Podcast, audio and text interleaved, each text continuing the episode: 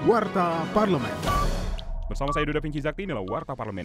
Anggota Komisi 9 DPR RI Elva Hartati mengingatkan pemerintah agar tidak terburu-buru mengubah status pandemi menjadi endemi untuk memperbolehkan pelaku perjalanan tanpa melakukan tes PCR maupun antigen. Menurut politisi fraksi PD Perjuangan itu, kebijakan endemi dapat diambil jika salah satu indikator angka reproduksi COVID-19 di bawah satu. Namun nyatanya kasus COVID-19 di Indonesia masih tinggi dan terus bertambah.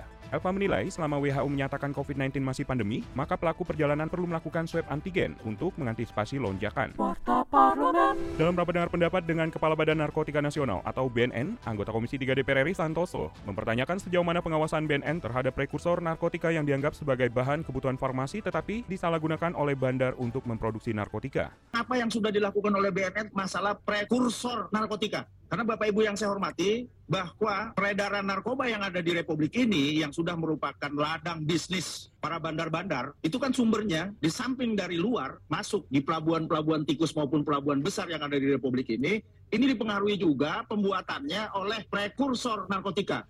Jadi bahan-bahan penunjang yang keberadaannya dibolehkan oleh undang-undang untuk sisi positif pengobatan, tapi disalahgunakan. Sampai sejauh mana ini pengawasannya? Kinerja Wakil Rakyat kunjungi laman dpr.go.id. Sekjen DPR RI melalui TV dan radio parlemen kembali mengadakan lomba orasi bintang orator atau LOBO, mengajak publik memberikan masukan untuk delegasi DPR yang akan mengikuti sidang umum Parlemen Dunia ke-144 di Bali pada akhir Maret mendatang. Dengan tema orasi perubahan iklim semakin mengancam dunia. Mahasiswa, siswa, dan masyarakat umum dapat mendukung sidang umum Parlemen Dunia ke-144 dengan menjadi peserta lobo. Untuk pendaftaran peserta melalui email bintangorator@dpr.go.id yang akan ditutup tanggal 20 Maret mendatang. Untuk informasi lebih lanjut, pantau media sosial DPR RI. Televisi Radio Parlemen. Demikian Warta Parlemen, Produksi TV dan Radio Parlemen, Biro Pemberitaan Parlemen, Sekjen DPR RI.